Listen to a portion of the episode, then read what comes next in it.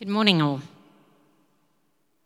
We're going to be reading from James 5, verses 13 through 20 to finish off the book of James. Is anyone among you suffering? Let him pray. Is anyone cheerful? Let him sing praise. Is anyone among you sick? Let him call for the elders of the church and let them pray over him, anointing him with oil in the name of the Lord. And the prayer of faith will save the one who is sick, and the Lord will raise him up. And if he has committed sins, he will be forgiven. Therefore, confess your sins to one another and pray for one another, that you may be healed. The prayer of a righteous person has great power as it is working. Elijah was a man with a nature like ours, and he prayed fervently that it might not rain. For three years and six months, it did not rain on the earth. Then he prayed again, and heaven gave rain, and the earth bore its fruit. My brothers, if anyone among you wanders from the truth and someone brings him back, let him know that whoever brings back a sinner from his wandering will save his soul from death and will cover a multitude of sins. This is the word of the Lord.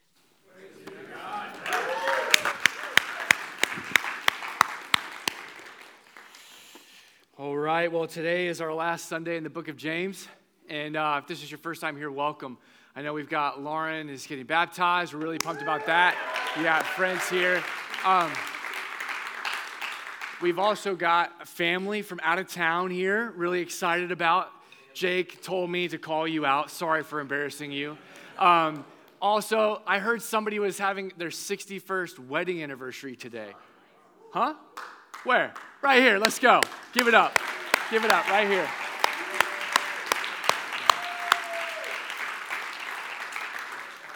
That's incredible. Thank you for being here with us, encouraging all of these 20 year olds. what can be someday? Um, man, I have, uh, I've loved being in James. This conclusion is going to be a little bittersweet. I say that it's going to be bittersweet because it's been sweet because the Bible is sweet and it's um, honey and it's better than gold and it's better than life. And I've loved studying and learning and growing from it. Um, and, and, uh, and it's also been a little bit tough because it's been a really rough, rough book. Um, calling out our, our faith and, and holding up the mirror to what we really look like and exposing sin in us. I was doing some premarital counseling uh, not too long ago. Um, I don't think I should name them. That'd probably not be nice, um, even though I just called out everyone. Um, but uh, we were just like going through premarital counseling, and um, the guy's like, Man, we're about ready to be done with James. and I was like, Wait, what?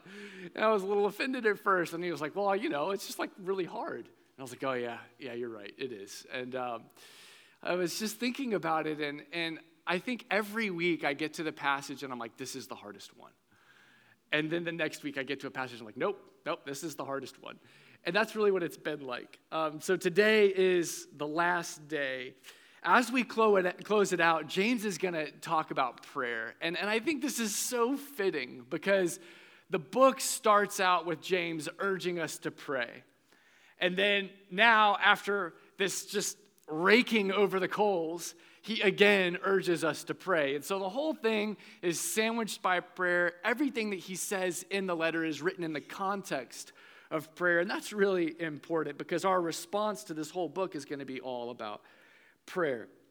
So important for us to grasp what it means to pray because if we want to adopt anything that we have read in this book, if we want to apply any of the commands, if we want to appropriate any of the promises, we have to understand prayer because prayer is the means through which we do all of that stuff. And so this final paragraph isn't just some kind of afterthought that he tagged on at the end. It is the application of the entire letter. And so there have been tons of applications, but if you try to do any of it apart from prayer, it's not going to work. Faith without works is dead. We've seen that. But trying to do all of these works that we've read about without the presence of God and without the power of God is delusional. And so, to wrap it all up, he's saying, listen, as you go, as you try to put all this in practice, you need to pray. This is so vital. Um, I was thinking about the importance of prayer, and I was thinking about the Christian life and trying to, to put this book into practice. And I was thinking about a fish, and I was thinking about if you drained all the water out of the pond and then you threw the fish in there and said, Hey, go swim, have a good time.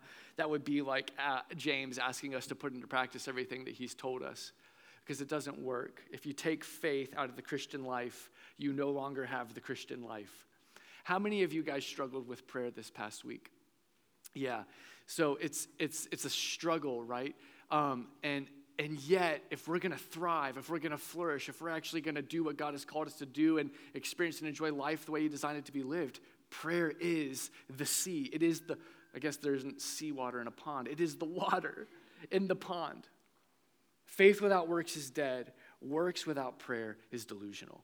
That's what we're going to see today. So, my prayer as we close out this book is that our hearts would be stirred up to pray. I mean, that's it. That's, that's how we're going to leave this place. Um, that it wouldn't just be an afterthought in our lives, but that it would be the very thing that animates our lives. Um, and that the result of prayer might be that we would understand a little bit deeper what it means to experience and enjoy life in Jesus. That's what it's all about. Now, I have worked so hard this past week to whittle this thing down. I started out with five points, and I took one out, and then I took another one out, and I've gotten down to three points, and I have gotten it as tight as possible. We're still to be here for an hour. Um, let me just say at the outset that um, this will whet your appetite. This will raise questions. I'm going to do my best to answer as many of them as I can, but I'm not going to be able to. So I want to do two things before we get into this text. First of all, this book is called Prayer. It's written by Tim Keller. We have six more copies in the Book Nook. The first six of you get this book. It, it's going to go a lot deeper than what I can do in an hour. Also, on that app that Caleb just built, can you give it up for Caleb for building that app? Um, we have tons of resources that will help you go deeper in prayer. Um, so I'm going to scratch the surface. I'm going to raise some questions. I'm going to whet your appetite. I'm going to go to lunch. So if you have more, or if you just want to get lunch with me later, we'll talk, okay? Okay. Three things I want to show you, three core truths about prayer that, if we believe, will transform every aspect of our lives. Three core truths about prayer that, if we believe, will transform every aspect of our lives. First, prayer should be constant. Look back at verse 13. Is anyone among you suffering? Let him pray. Is anyone cheerful? Let him sing praise. Is anyone sick? Let him call the elders of the church and let them pray. As Corrie ten Boom once put it, if is prayer your steering wheel or is prayer your spare tire? If prayer is your steering wheel, then it won't matter what your day looks like. It, won't matter, matter what the people around you act like. It won't matter what the news sounds like. It won't matter what your circumstances feel like. It won't matter what your mood is like. You'll be in prayer.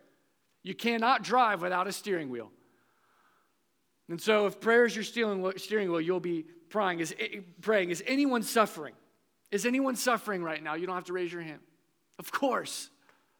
Let them pray. Is anyone cheerful right now? Awesome. Praise God.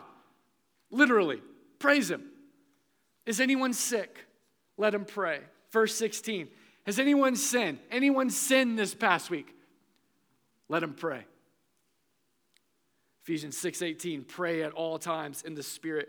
Colossians 4:2, continue steadfastly in prayer, being watchful in it with thanksgiving. 1 Thessalonians 5, rejoice always, pray without ceasing, give thanks in all circumstances. Prayer should be constant in our lives. Faith without works is dead, works without prayer is delusional.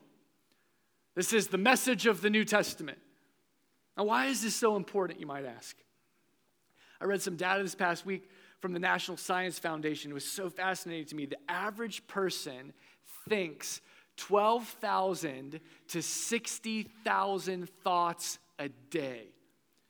12,000 to 60,000 thoughts a day. And this is where it gets a little depressing. 85% of those thoughts are negative. 95% of those thoughts are related to the previous day. And they're just the thoughts from that day that carry over to this day. So, in other words, when we wake up, we don't have to tell our minds to start thinking, we just start thinking. The thoughts pop into our head and we just go throughout our day. It's pretty cool. The problem, though, is that most of these thoughts aren't great. And so, how do you wake up usually? Usually, for me, it's begrudgingly. I love my bed. I love my pillow. I love my comforter. I wake up with not enough sleep in the night, not enough mo- um, motivation for the day, not enough excitement to look forward to. And that motivates us, right? Like something to grab a hold of at the end of the day or whatever. Oh, I get to look forward to that. Not enough money in the bank, not enough fulfillment at work, not enough muscle, at least for me, on my body.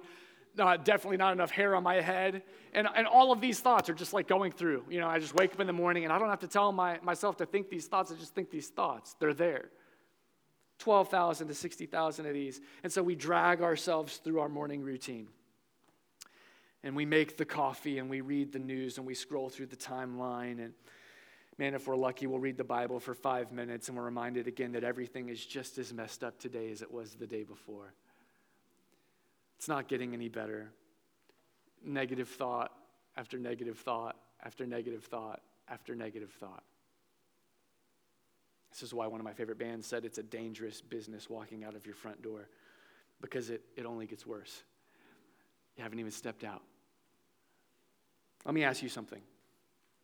Can you imagine with me just for one second what it would look like in your life if you woke up every morning and you turned 12 to 60,000 literal thoughts into prayers? What, what would change in your life? What would change, change about your attitude? What would change about your affections? What would change about your perspective? What would change about your contentment? What would change about your peace? What would change about your happiness?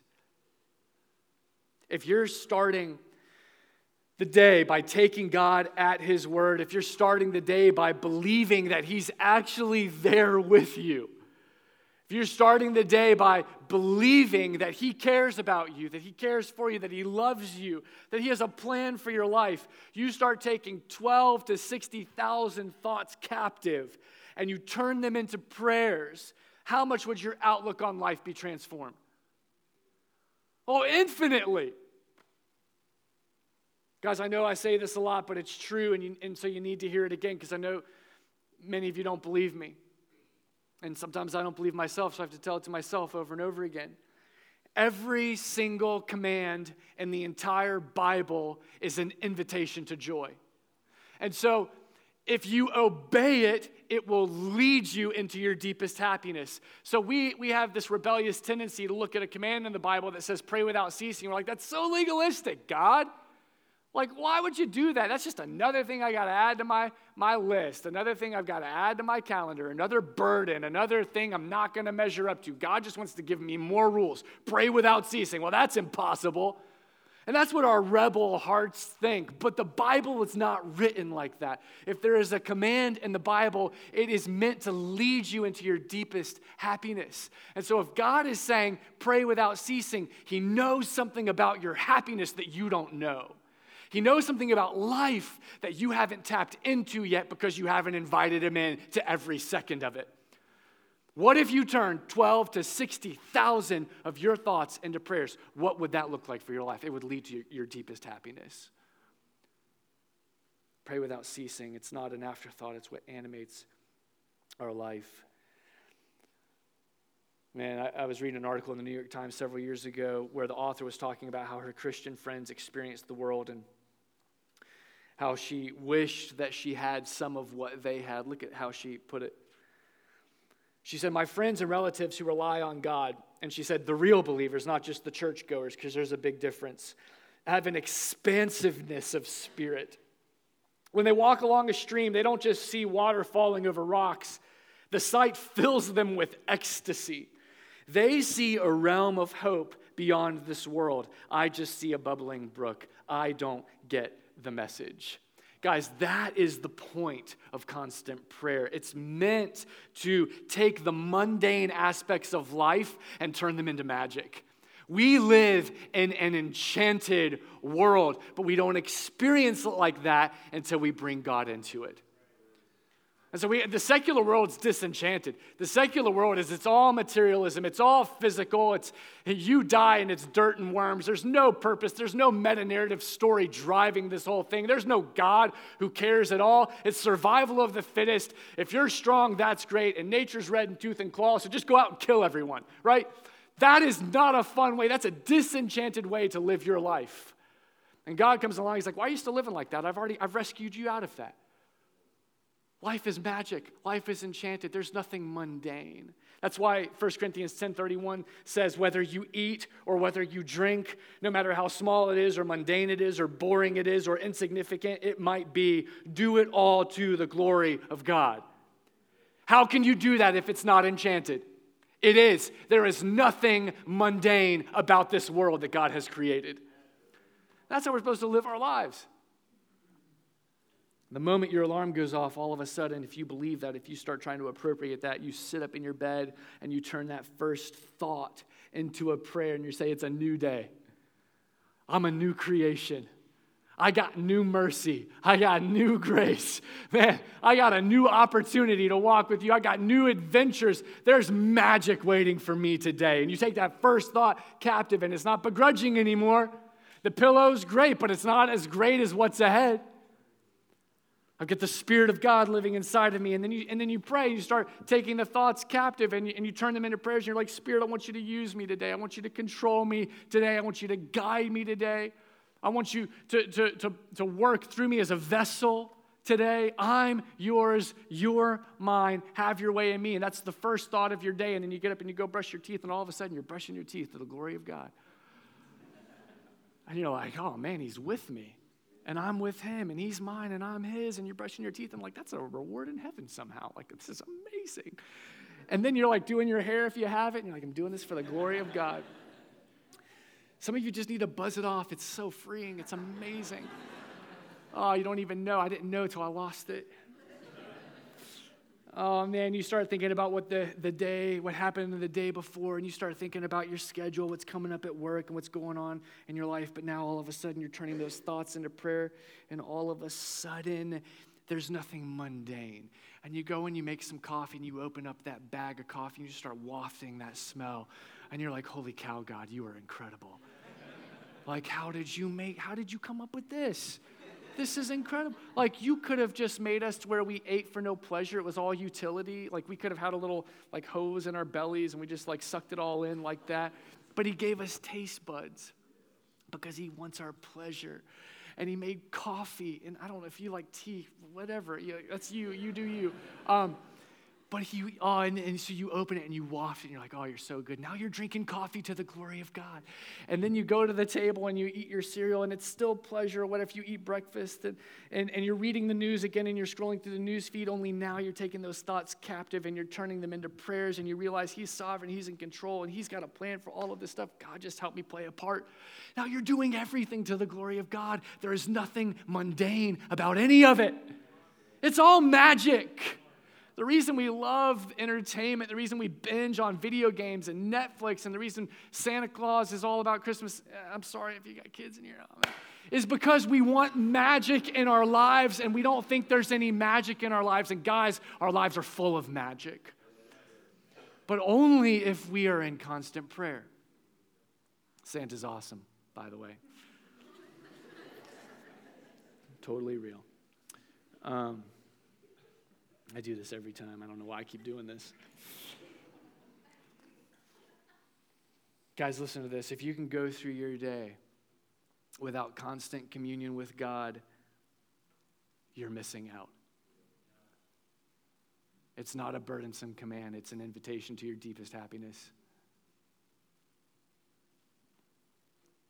So, the first thing we need to see is that prayer should be constant. Second, this is going to be fun and this is what you're waiting for. You're like, move on, like get to the oil and the healing. Prayer should be convinced. Let me just tell you, I have I never studied this passage before. This blew my mind. None of you have ever heard this before. Buckle up. Verse 14. Is anyone among you sick? Let him call the elders of the church. Let them pray over him anointing him with oil in the name of the Lord, and the prayer of faith will save the one who is sick, and the Lord will raise him up. Now, you've heard that verse before.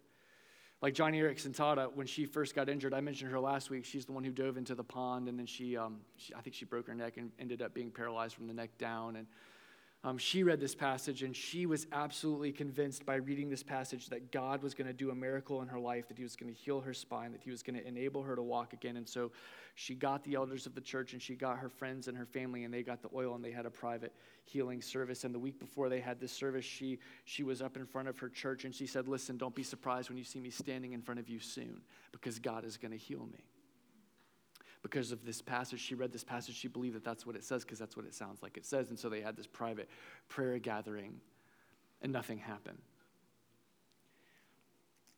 Elisabeth Elliot told a similar story in her biography of Amy Carmichael, who is just an incredible missionary to India. One of Amy's closest friends, co missionaries, got cancer. They called the elders, they got the oil, they said the prayers, they laid on the hands, and again, nothing happened. In fact, she got worse. She died. The Apostle Paul has a similar story in which he had a thorn in his flesh that was driving him mad, and we don't know exactly what this thorn was.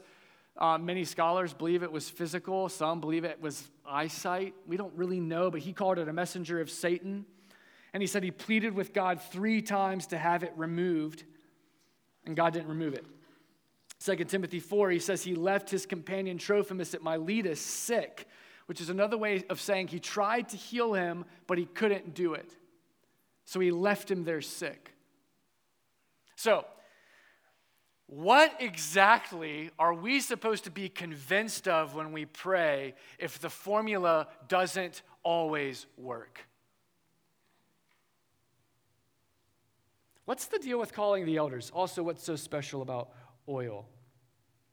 Now, 1 Peter 2 says that union with Christ makes every single one of you a priest to God, which means you don't need an elder to pray for you anymore.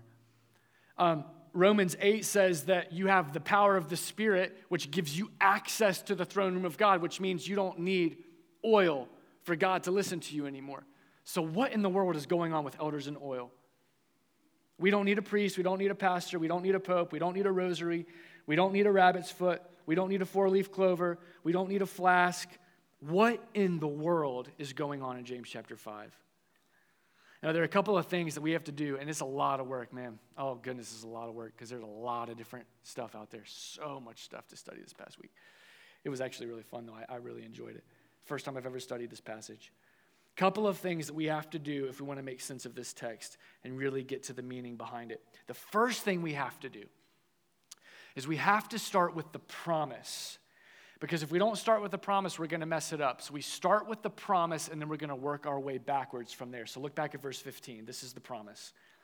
The prayer of faith will save the one who is sick, and the Lord will raise him up. That's a promise.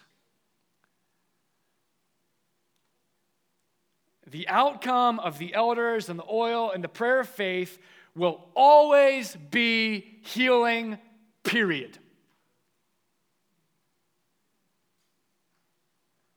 So when I say our prayer should be convinced, I'm not talking about being convinced in the sovereignty of God. I'm not talking about being convinced in the power of God. I'm not talking about being convinced in the ability of God. I'm talking about being convinced of the outcome of our prayer.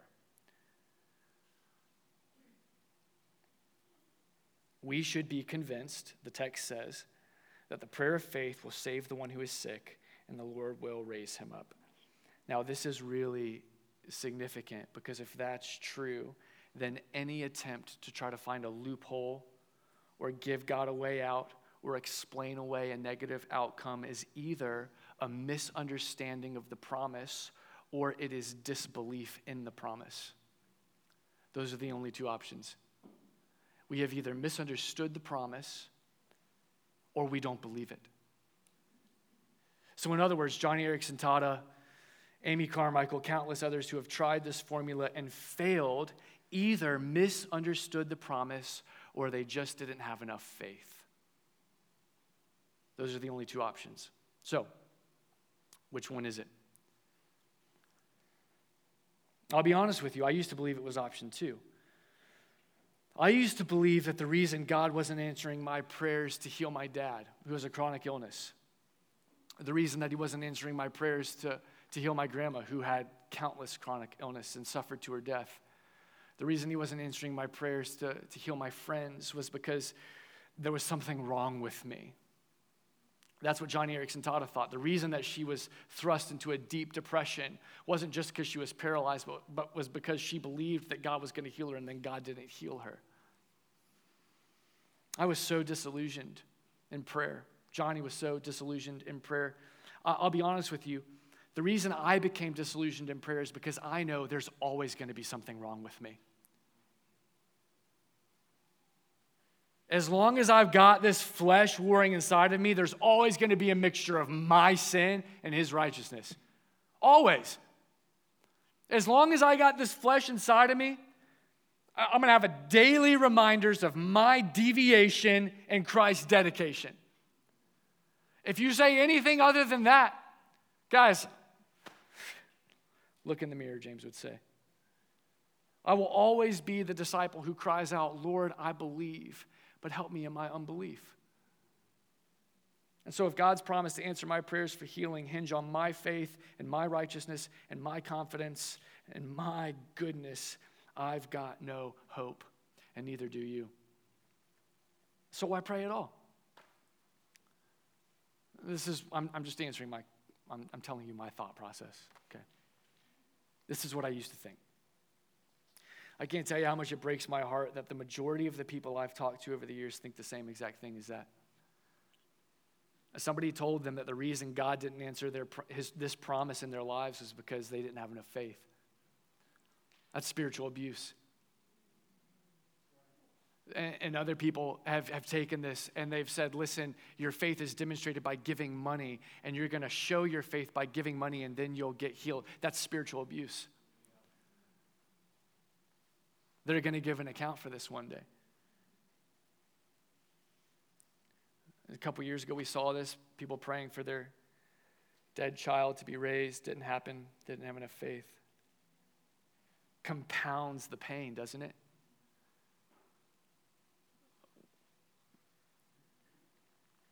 Either God's a liar or they're not good enough. And so this passage is supposed to be driving us to prayer, but in reality, it, it disillusions us in prayer. This is how I felt. That's option two. I've got good news for you today, though. Option two is not the right option. Our conviction in prayer has nothing to do with us, has everything to do with God. So, what is going on with this formula? Because there's a promise, He will do it. God's not a liar, He never goes back on a promise. There's a certain outcome that we should expect every single time if we follow these steps, if we pray this prayer. So if it's not option two, how have we misunderstood this? I think the main reason, there are a couple of things. The main reason I misunderstood this promise for so long, the main reason that so many others have done the same thing is that our English translation of the word sick hides the original meaning. Now, this is incredibly frustrating as I was studying this past week, I was actually ticked off because this has led so many people away. Not just from praying, but from God, from being disillusioned. There are actually two different words for sick in this promise. One's in 14 and one's in 15. The word in verse 14 is astheneo. Say astheneo. Thanks. You don't, now you know how hard it is, okay? Um, now, this word is, is a word for general sickness, and it's used of all kinds of different ailments. It's used of all kinds of general weaknesses. For example, in Matthew 10 8, it's used to talk about sickness in general. In John 5 3, it's used to describe all of the people who had gathered at that pool. You remember the pool of Bethesda? Means the paralyzed and the crippled. It's used, used to talk about an immature believer or a weak believer. In 1 Corinthians 8 9, it's used in the same way. And Paul talks about a weak believer falling into sin because of a stronger believer. And then in Romans 5 6, look at this. While we were still sick, while we were still helpless, while we were still astheneo, Christ died for the ungodly. And so it's a general word. It's, it means helpless, it means weak, it means weary, it means sick. And that creates a big problem because now the big question is like, well, how are we supposed to interpret this if it could mean paralytics at a pool or sinners in need of a savior or someone who's just weak in their faith? How are we supposed to know which one he's talking about? That's the question that's raised. You see that question, right? Nod with me if you see that question. Okay, I got great news for you. James clarifies it with the second word for sick because the second word for sick is not general, it's specific. And it sheds light on the first word, and this word is kamno. Say Camno. Camno. never has anything to do with physical sickness. Ever. It's used two other times in the New Testament Hebrews 12, Romans 2. Both times are about not growing weary and following Christ, not growing weary and fighting sin. Look at them with me. Hebrews 12, 3. Consider him who endured from sinners such hostility against himself, so that you may not grow weary, so that you may not grow sick or faint hearted. Revelation 2 4. I know that you are enduring patiently and bearing up for my name's sake, and you have not grown weary. This word sick is never used to talk about our bodies, it's always used to talk about our hearts. And so the first word for sick could be used to talk about physical sickness or spiritual sickness, but James doesn't leave any room for doubt because he clarifies it with this second word. So the first thing we need to do in order to understand the promise is understand the language that's being used. The second thing we need to do is just as important, and yet I think it's more often than not completely ignored when we approach James chapter 5. And honestly, what I'm about to tell you is the main reason we misunderstand all of Scripture. And that's the fact that we take it out of its context. What is the context of the book of James? Faith. Faith without works is dead. You need to be growing in your faith. You need to be demonstrating your faith. You need to be enduring in your faith. You need to be patient in your faith. That's the context of the book of James. What's the immediate context of this formula? Faith. The immediate context is actually sin and forgiveness. Look back at 15. The prayer of faith will save the one who is weary, and the Lord will raise him up if any of you have committed sins, he'll be forgiven. Therefore, confess your sins. Okay, so now, if you take the context of the book, let me ask you something. Have any of you felt weary as we've gone through this letter? Yes. Have any of you felt weak as James has held the mirror up to the state of your faith? Yes. Have any of you been confronted with sin in your life that you were blind to or ignorant of as a result of reading this book? Yes, absolutely. That's the whole point of the letter. Guys, listen, James is not suffering from ADD. He's not spending five chapters talking about growing in faith and enduring in faith and exposing sin and being patient in faith and all of a sudden giving a random formula for how to heal people. He's giving us the response for everything that he has just told us. If you feel weary as a result of this letter, pray and you will be raised up. You see? It's context. When we take passages out of its context, we always misunderstand them. Guys, if any of you feel weary, pray.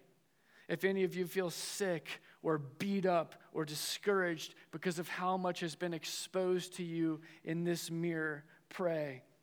You don't have to wallow in the state of your weakened faith. Call the elders, confess your sin, don't keep it in the dark. If the Spirit has exposed something in you, expose it to others so that you can be healed.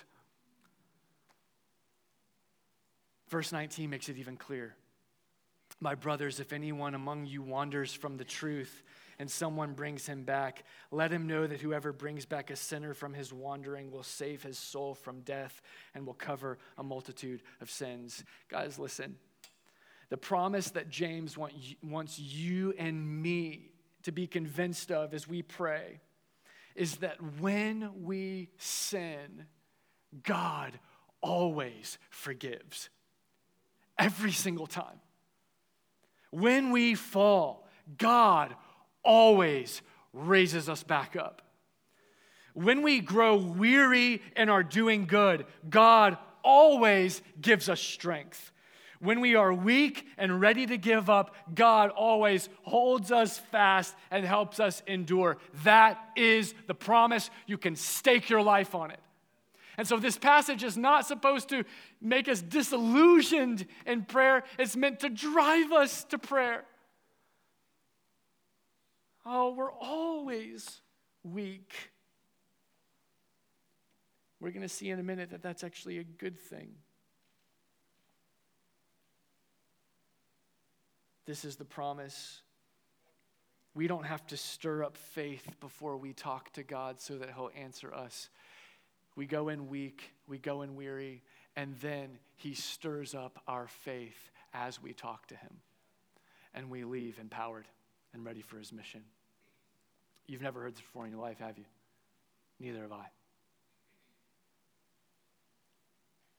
If we misunderstand this promise, we'll be disillusioned in prayer, but if we get it, we'll be driven to prayer. Okay, now where does the oil come into play? What is the deal with oil?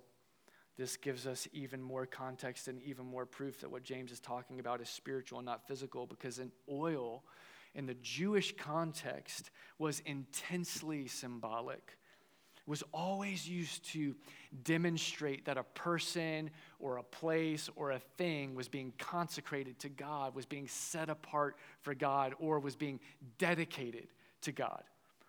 It goes all the way back to the tabernacle, it goes all the way back to Exodus, where the priests were anointed, and the tent was anointed, and the utensils were anointed, and the altar was anointed. And it was a sign that all of these things are now dedicated to God. Look at this with me Exodus 30. The Lord said to Moses, Take the finest spices of liquid myrrh and 500 shekels, and sweet smelling cinnamon, half as much, that is 250, and 250 of aromatic cane, and 500 of cassia, and according to a shekel of the sanctuary, and, and a hin of olive oil. You will make of these a sacred anointing oil. Blended as by the perfumer, and it will be a holy anointing oil. With it, you will anoint the tent of meeting, and the ark of the testimony, and the table and all of its utensils, and the lampstand and its utensils, and the altar of incense, and the altar of burnt offering with all of its utensils, and the basin and its stand. And listen, this is it, verse 29 you will consecrate them, that they may be most holy. Whatever touches them will become holy. Later on, this special anointing was used for men who would rule over God's people as king. They would be anointed with oil to demonstrate that they were being set apart for God. They belonged to Him, their lives were dedicated to Him. We see examples of this over and over again in the Old Testament. So, guys, listen, for us, 21st century America, oil has no symbolic meaning. I use oil to cook my vegetables, it's great. Um, but for the Jews, it was intensely symbolic. If you've wandered, James says, it, it, James is saying, if you've been living in a lifestyle of sin, if you have removed yourself from God and you've been chasing after the world, and, and now it's been exposed that, hey, you actually need to come back from your wandering, you need to be rededicated to God, you need to be reconsecrated to God. Here's a symbol. You'll understand this. Guys, there's a lot of debate about what this oil means, but it has to be taken in context. And so some people take it from the Greek context, and the Greek context is that the Greeks viewed oil as medicine. But remember, James is not writing to Greeks. At the very beginning of the letter, he says to what? To the 12 tribes of the dispersion. He's writing to Jewish Christians, and they still had all of this Old Testament. They still had all of this old symbolism. And so it's talking about consecration. Now, listen, if you disagree, eh, that's, that's okay. Like, I'm convinced. It's okay if you're not.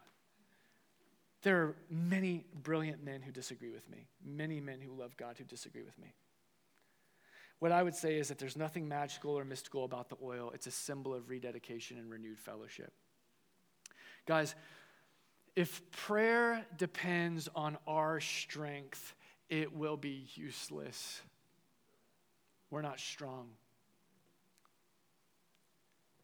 But the good news is that God's power isn't revealed in our strength, it's revealed in our weakness.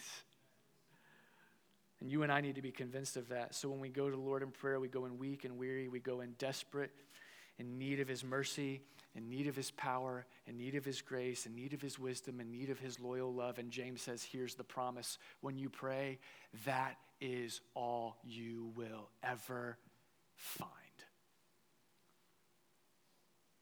So, prayer should first be constant, then it should be convinced.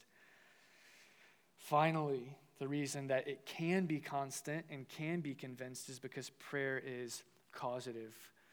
Before you get worried that James doesn't think that God can still heal people, before you get worried that James doesn't believe in the miraculous, that James doesn't want us to pray prayers of faith and prayers of healing and prayers of miracles and all this kind of stuff, just look at verse 16. The prayer of a righteous person has great power as it is working. Elijah was a man with a nature like ours, and he prayed fervently that it might not rain. And for three and a half years, it did not rain on the earth. Then he prayed again, and heaven gave rain, and the earth bore its fruit. In other words, guys, Elijah was a man with a nature just like ours. He wasn't special, he wasn't unique, he wasn't divine, he was only a human, and yet Elijah was righteous. That means that he walked with God. He wasn't a superhero, he just loved Jesus. And that is all that God is looking for. Faith as a mustard seed is all he needs.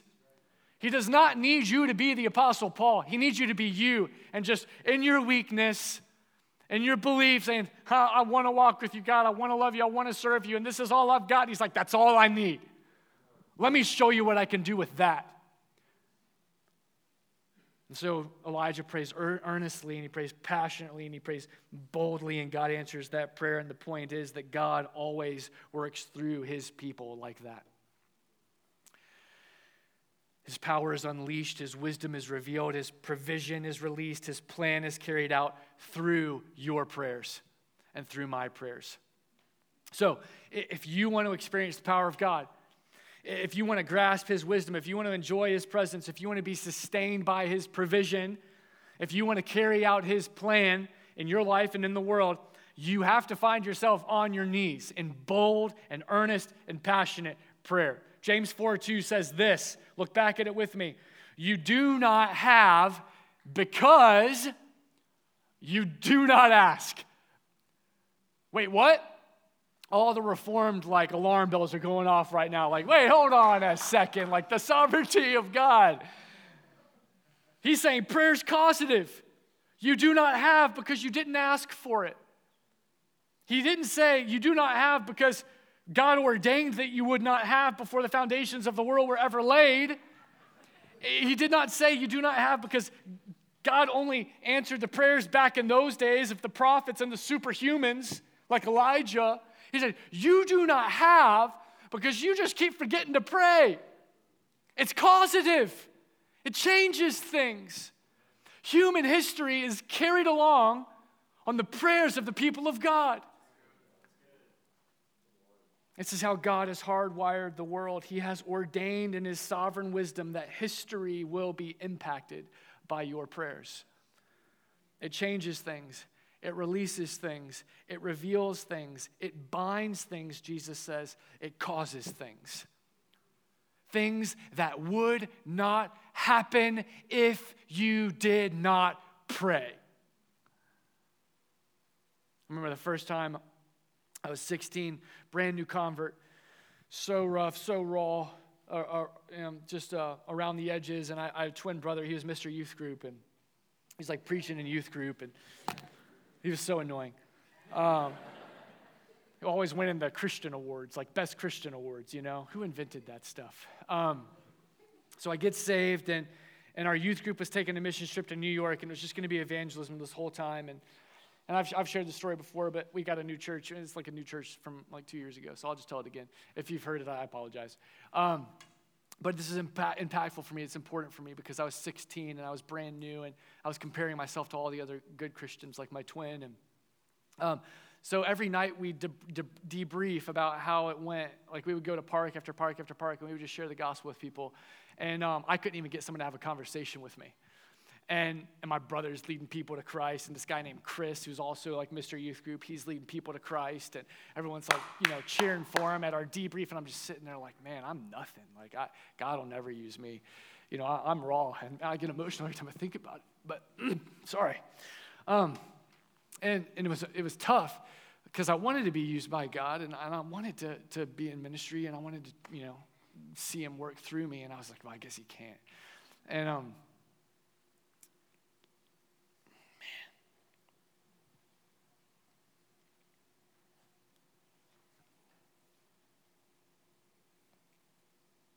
Sorry. Last day, last park. Afterwards, we were going to go and get on a plane and go back home. Um, still hadn't had a conversation with anyone, by the way. Uh, I'm not a gifted evangelist, okay? Um, that gifting has grown over the years. Now I share the gospel with everyone. Uh, and, and it's a lot of fun. And God had to flip that switch in my mind to show me that it was for my good. It wasn't a burden, it's not legalism. Um, but I didn't start out this way. And so I remember I was looking over the Hudson Bay and I was just praying. I was crying out to God. I'm like, listen, I, I, I, I want you to be there. You know? Like, I've given you my life. I believe. Um, but I was like, if you're there, like, and if you can hear me, I just want to see someone get saved. I just want to see someone, you know? And so I'm praying this and, um, and nothing happens. So the, the day's over, and we go back to the entrance of the park, and we're waiting for all the teams of like three to come. And um, all of a sudden, I'm like, man, I got to go to the bathroom. And uh, to the bathroom, we were still waiting for some teams to show up. So I was like, hey, can I go to the bathroom? And my leader was like, yeah, I'll take you. So we get to the bathroom, and one of the things about New York City that I was really excited about, this is actually the main reason I wanted to go, was because you could get fake Oakleys for $2. and um, when I was in high school, that was everything. Oakleys were life. And, um, and I, I, I, wanted to go on this trip so that I could get 10 pairs of Folkleys, is what we called them. And, um, and, and I, am going to this bathroom, and on, on the stoop of the bathroom are not fake Oakleys, but real Oakleys. And they're like the, the gold wired frames, so they're the, the more expensive ones. They're the classy ones. And I was like, oh, I'll be a classy Oakley guy, and it's to be awesome. And, and I picked them up and, and I took them to my leader. I'm like, look what I found. And I'm like, isn't this incredible? They're real. Like, these are the real Oakleys. And, and I'm like, what, you know, and then he looks at me, he's like, what do you think you should do with them? I was like, what do you mean? I'm keeping these things. These are mine, finders keepers, you know? And he's like, nah, I, I, I really think we should like give them to the security guard. I was so mad. I was like, are you kidding me? I didn't get anyone saved. At least I can get some sunglasses out of this trip, you know? And he's like, no, let's go. Let's take it to the, there's a cop right there. Let's take it to that cop. And I was like, man, I'm so mad. Uh, and so we're, we're t- we take the sunglasses over to the cop, and the cop's like, hey, uh, this is kind of strange. Like, why are you giving these back? And my leader's like, oh, we're Christians. We're actually here on a trip, and we're telling people about Jesus. And I'm still mad. I'm not paying attention. Um, and I'm like, just, you know, sulking a little bit. And all of a sudden, like out of the corner of my ear, if that's a thing, I realize that my leader is sharing the gospel with him. And, and I'm like, oh, no way, this is cool. The guy's actually listening. This is the first conversation I've been a part of all week. I'm not even talking, but I'm a part of it. You know? and, uh, and he's walking him through the cheesiest track in the world. I mean, this thing was written in the 80s as like a cartoon of some guy going to heaven. And uh, so cheesy. And the cop's like, oh my gosh, like engaged. And I'm like, no one's ever done this. And at the end of it, my leader's like, Do you want to give your life to Christ? And he takes him through. He's like, Yeah, I do. I was like, Holy cow. That was the first time in my life I saw that prayer did something. That something changed about that day, that there was somebody in the kingdom of God that would not have been there if I had not have prayed.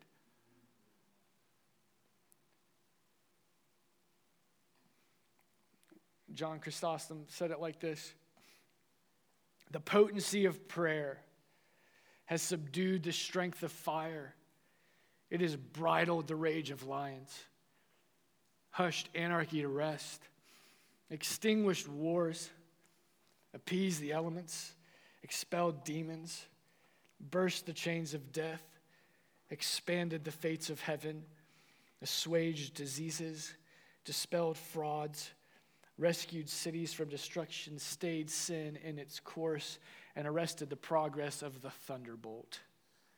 There is in prayer an all sufficient panoply, a treasure undiminished, a mine which is never exhausted, a sky unobscured by clouds, a heaven unruffled by the storm. It is the root, the fountain, the mother of a thousand blessings.